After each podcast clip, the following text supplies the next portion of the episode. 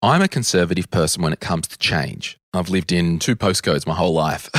I, like, we come from a family of same Shire type of vibe, you know what I mean? So, in my life, I try and stretch myself because I'm aware of the change that I need to do to make sure I continue to be evolving and all that stuff. But we're going to talk about the fear of change today. I'm with Shell Johnson and John Pidgeon, and my name's Glen James. This is my Millennial Daily.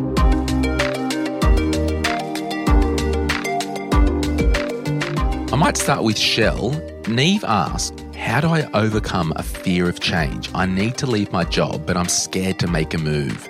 So, this is very common. Totally. It's a really common situation. I'm surprised, Glen, that you are Me too. afraid of change because you take big risks in your business. Yeah, but the soft stuff, I just fear, and, and we'll go there, like with the business stuff and entrepreneurial stuff, and it maybe might help Neve. When you take risks in business and life, it's this process that you can walk down the road and, you know, step by step.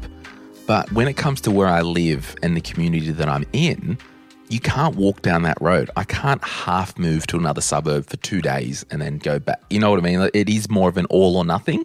And that's why we say, like, if you want to start a side hustle and start your own business, it is good to do as a side hustle because it's not an all or nothing. Mm. And so for me, one of the reasons that I did move homes, I, I was in my last property for seven years and I've now moved to a different area here in Newcastle. I did it on purpose to stretch myself. Now, I've tempered that fear a little bit. I'm just renting in Newcastle and, you know, I like the area and I think I will want to buy here and be here more permanently. But I think for Neve, if we swing it back to like, while I am conservative, I've had to do things so I'm walking down the road rather than just jumping Sure. across the street or some type of analogy to break it up and, and slowly test and learn and retreat, slowly test and learn and retreat, mm. We've talked a lot on My Millennial Career, our other podcast about, which is also on Spotify. oh yeah, get on it. We've talked heaps about this idea of, of fear because a lot of people have career fears. And one of the things we spoke to Dr. Amy Silver, and she is an expert in this whole space of fear and courage. She talks about this thing of before we make the change, we actually have to sit with the fear and notice what the fear is and actually name it. And one of the things that happens around fear is our adrenaline kicks in. We actually try to withdraw from it. But if we get up close and personal with our fear and confront that, we can start to see that, well, what's the worst that can happen? So, what is the worst that can happen if I quit my job and I take on a new job? Well, the worst that could happen is I get into a new environment and it sucks. Well, what do I do then? Well, then I look for another job. And then what happens then? Well, then I take that job. And what's the likelihood of that job also sucking? Well, probably not because you're going to ask better questions in the interview to assess that.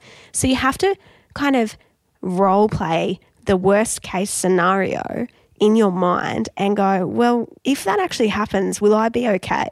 And Neve, you will absolutely be okay because you've developed skills over your lifetime to deal and respond. But I think the thing that we do with fear is we retreat from it instead of stepping into it. Yeah, I love that.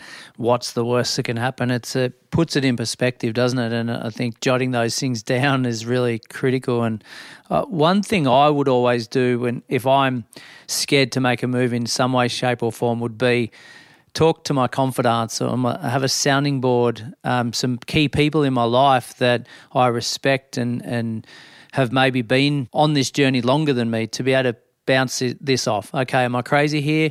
Uh, what what would you do in this situation? Those sort of things. It just again gives us perspective. It gives us maybe confidence, and it and generally they are positive, uplifting people with a great mindset. They're not um, Daryl Doomsday that just says no, you shouldn't do that. It's not safe or whatever else. So I think that's my biggest tip for Neve is to really surround yourself with your key people in your life. In the book, Sort Your Career Out, we talk heaps about the the worst risk you can actually take in your career is taking no risks. So staying in the current job, Neve, you're in, is the biggest risk. If you if you're if you've checked out, you actually your performance is more likely to drop. There's so many risks associated with remaining as opposed to moving.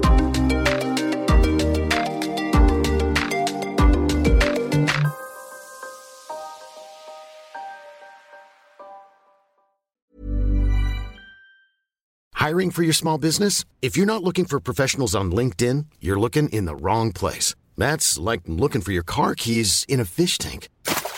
LinkedIn helps you hire professionals you can't find anywhere else, even those who aren't actively searching for a new job but might be open to the perfect role. In a given month, over 70% of LinkedIn users don't even visit other leading job sites. So start looking in the right place. With LinkedIn, you can hire professionals like a professional. Post your free job on linkedin.com slash people today.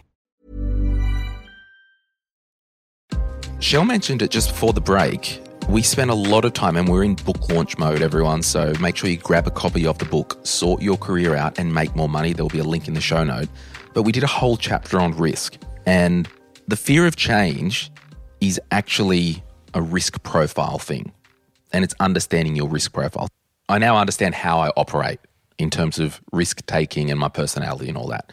But I want you to get a copy of the book, Neve, and I want you to read the risk chapter, but read the book in chapter order. This book is important to read in chapter order. But we talk about the risk and the fear of change is more about the execution.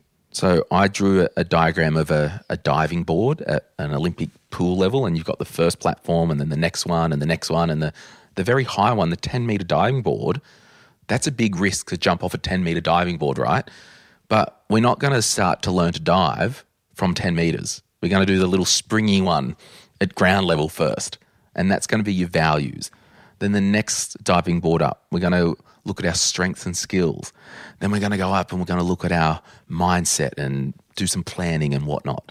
And then the the execution, which is the big dive, that's the risk there. So I just want you to reframe, break down some things, get your thoughts on paper, write out, you know, what's five things I can do to start to look for change. Maybe it is as simple as talking with some recruiters. Let's just get some information, let's get some data on the table. And this is exactly why we do the My Millennial Career podcast. Take a listen. We are here for you, Neve. And uh, thank you so much for sending in your questions today. John Pidgeon, Shell Johnson, Glen James here, My Millennial Daily. My Millennial Daily is produced by My Millennial Money, also available on Spotify.